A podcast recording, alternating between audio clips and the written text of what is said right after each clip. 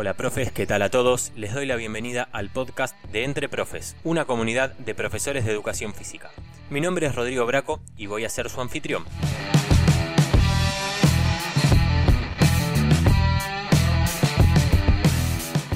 Te doy la bienvenida al octavo episodio de nuestro podcast, pero antes de comenzar, aprovechamos la ocasión para invitarte a que visites nuestro sitio web www.entreprofesweb.com en donde te podrás encontrar con muchos artículos y cursos relacionados con nuestra profesión.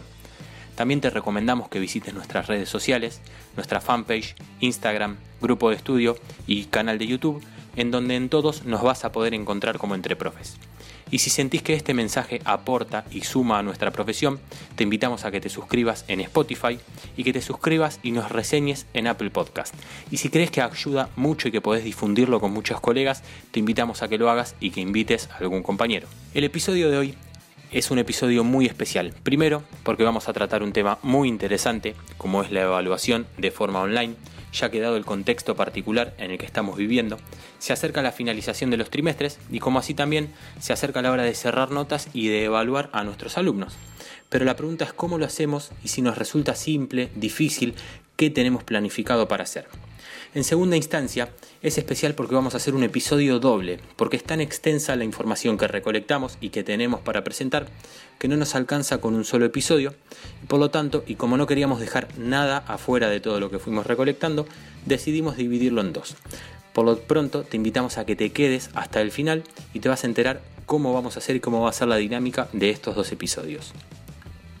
Como todos sabemos, la educación física se vio alterada en estos tiempos de pandemia y nosotros como profes nos vimos obligados a buscar múltiples alternativas y proyectos para poder acercar el contenido a nuestros alumnos. A quien no lo haya escuchado, los invitamos a que visite nuestro segundo episodio donde conversamos sobre esta temática y sobre cómo podríamos trabajar los contenidos con nuestros alumnos en formato online. Para poder obtener ideas y estrategias que se están utilizando, acudimos a nuestra gran cantidad de profes que, como era de esperar y como siempre, enseguida realizaron sus aportes y colaboraciones para que podamos compartir entre todos y podamos mejorar nuestra actividad como profes, que es nuestra finalidad, poder mejorar nuestra disciplina.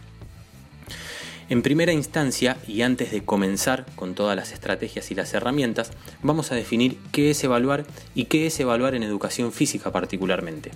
Según la Real Academia Española, evaluar es atribuir o determinar el valor de algo o de alguien teniendo en cuenta diversos elementos o juicios. También es valorar conocimientos, actitud o rendimiento de una persona, por lo tanto, podemos empezar a ver que evaluar en la educación física es darle valor al conocimiento, a la aptitud y actitud de un alumno o de una alumna y no nos debemos olvidar de que se trata de una instancia formativa. Por lo tanto, no tenemos que enfocar la evaluación en separar entre aprobados y desaprobados, por así decirlo, sino en demostrar a los alumnos que mediante la misma, mediante esta instancia, siguen aprendiendo. Es una etapa donde nosotros vamos a evaluar en qué contexto estamos parados, cómo se encuentran en base al contenido y saber qué tienen que mejorar ellos o no. Entonces, ¿qué evaluamos? Evaluamos los aprendizajes del alumnado a partir de nuestros contenidos, los procesos de enseñanza y de aprendizaje que fuimos atravesando y también evaluamos nuestra propia práctica de docente, al reconocer si fuimos correctos a la hora de dictar el contenido, a la hora de explicarlo con nuestros alumnos o no. Muy bien, sabiendo qué es evaluar y qué objetivos buscamos con la evaluación, vamos a comenzar a analizar qué datos y estrategias obtuvimos de todos los miembros de nuestra comunidad. En primera instancia se consultó sobre el nivel en el que se desempeñaban, si era en inicial, en primario, en secundario o en terciario. El 52% trabaja en inicial, el 54,7% trabaja en nivel primario, el 49,1% trabaja a nivel secundario y el 12,1% trabaja a nivel terciario. Como notamos, hay muchos que trabajan en distintos niveles en forma simultánea, por lo tanto podemos darnos cuenta que las estrategias de evaluación que van a tener que utilizar con sus distintos grupos de alumnos van a ser completamente diferentes.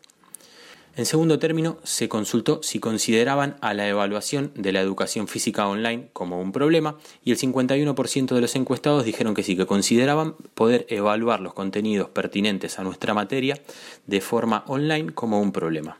En tercera instancia fuimos un poco más profundo y se consultó si tenían ideado algún método para realizarlo. El 67% de los encuestados dijeron que sí, que tenían algún método ideado para poder evaluar con sus alumnos, mientras que el 33% restante dijo que no, que no tenía ningún método ideado para poder evaluar con los alumnos. Entonces nosotros nos vamos a enfocar sobre ese 67% para ver qué estrategias tienen y qué métodos tienen de evaluación para realizar con sus alumnos para poder ayudar a todos los miembros de nuestra comunidad y para quienes tengan ideado algún método poder mejorarlo o poder potenciarlo.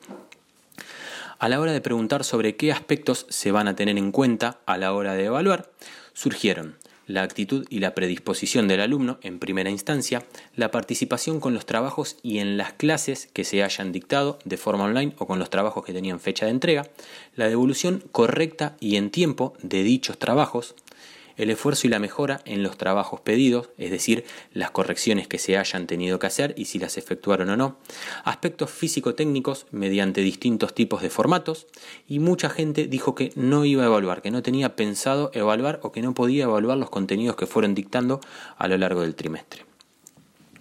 Cuando nos tocó preguntar sobre qué métodos consideraban útiles para evaluar de forma online, acá es donde nosotros empezamos a brindar las estrategias y las herramientas para que se puedan desempeñar. Muchos profes comentaron que iban a tener en cuenta la lista de cotejo de presentismo a sus clases en forma online que hayan tenido los alumnos, la evidencia mediante trabajos y videos en conjunto que hayan tenido que realizar a partir de diversas temáticas, fotos y videos con explicaciones de temas, de trabajos específicos o de ejercicios que tengan que realizar los alumnos, videos con evaluación de ejecución de ejercicios y capacidades motoras y su correspondiente mejora, charlas individuales y grupales online mediante plataformas de videollamadas específicas, algunos van a tener en cuenta la elaboración de proyectos, análisis de videos y de películas mediante trabajos prácticos, algunos comentan que no utilizan evaluación formal, sino que van evaluando a lo largo del proceso de forma actitudinal con el alumno.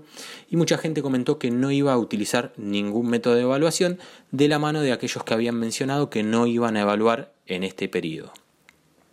A la hora de conversar sobre qué herramientas utilizar para poder conseguir este objetivo de evaluación surgieron muchas, desde el PDF, Word, eh, Excel a través de listas de mail, videos a través de WhatsApp o de mail, formularios de Google, Google Meet para poder hacer videollamadas, Zoom para videoconferencias, Google Classroom para poder subir material a esa plataforma, videos privados de YouTube. Entonces las herramientas son muchas y son las que podemos utilizar y son las que nosotros necesitamos conocer para poder tenerlas a nuestro favor. En la última pregunta, y como nos encanta leerlos y escucharlos, dimos espacio a que aconsejen y den su opinión sobre sus métodos y cómo ven a esta instancia. Les compartimos en este momento algunas y aclaramos que la encuesta la hicimos de forma anónima para que todos se animen a responder. Buscamos compartir las más significativas de las que fuimos encontrando, no todas tienen la misma opinión, eso es lo bueno de la diversidad en nuestra comunidad y las buscamos compartir con ustedes para que tomen lo que consideren necesario que se pueda aplicar a su contexto y a su forma de trabajar. Una de las respuestas decía que utilizo WhatsApp, Classroom, Meet, Zoom, Email, todo organizado según la edad de los chicos y la realidad de la escuela. Considero que tiene que estar la evaluación, pero que debe ser más cualitativa que cuantitativa. Y como docentes, entender que hay diferentes realidades y hoy ha quedado mucho más en evidencia. En otra de las respuestas que nos compartieron, dicen que utilizan presentaciones de trabajo, clases o juegos a través de PowerPoint, videos realizados por nosotros como los profes para las actividades a realizar en las clases y no videos por YouTube o de personas que los alumnos no conozcan. Eso nos acerca un poco en esta situación de clases virtuales, reglamentos de los deportes en los que hacemos en el colegio o los cambios que han tenido y si este reglamento fue dado con anterioridad. Trabajo con Classroom y hay muy buenos cuestionarios para realizar y tener una respuesta o devoluciones con fechas de entrega y también nos ayudan en la dichos cuestionarios donde se califica automáticamente y nos van avisando quiénes los entregaron. Entonces ya acá podemos ver 6, 7 herramientas completamente distintas que nosotros tenemos eh, para poder evaluar a nuestros alumnos y que podemos tener a nuestro alcance. Otra de las opiniones que nos llegan es que la evaluación en el nivel en el cual me desarrollo la considero un proceso necesario del trabajo docente y un proceso más de enseñanza de parte de los chicos.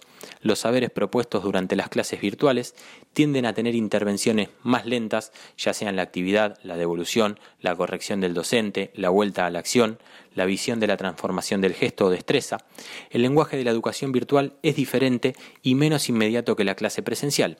Por ende, me pareció trabajar mejor, menos contenidos, por más tiempo, para poder llegar a todos los que pueda y que todos puedan llegar a vivenciar el contenido. Acá tenemos otro enfoque que se hace del proceso de evaluación desde el lado del docente. Otro miembro de nuestra comunidad nos acerca y nos dice que considero que en este tiempo de pandemia la evaluación no debe ser considerada más allá de lo actitudinal. Vivimos en un caos emocional y más aún los niños, desde hogares que no poseen condiciones mínimas de seguridad, padres ausentes, etc. Hace falta la conectividad para trabajar. Ya llegará el momento de evaluar en la educación física, no por eso no mantenernos conectados con los chicos, hay que brindarles juegos recreativos, divertidos, corporales y musicales, que esto sea su momento y su espacio.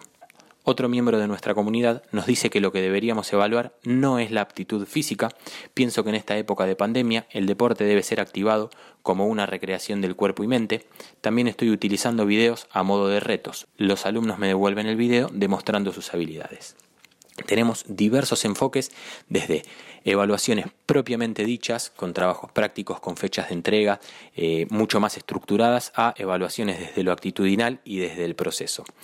Otro miembro, y última opinión que vamos a compartir en este episodio, dice que considero que este es un momento donde se debe acompañar a los alumnos, la evaluación debe ser positiva y motivadora, debemos readaptarnos y salir de los formatos conocidos. Frente a esta nueva situación debemos crear nuevos métodos que sobre todo no dejen excluido a nadie, teniendo en cuenta las circunstancias propias de cada uno.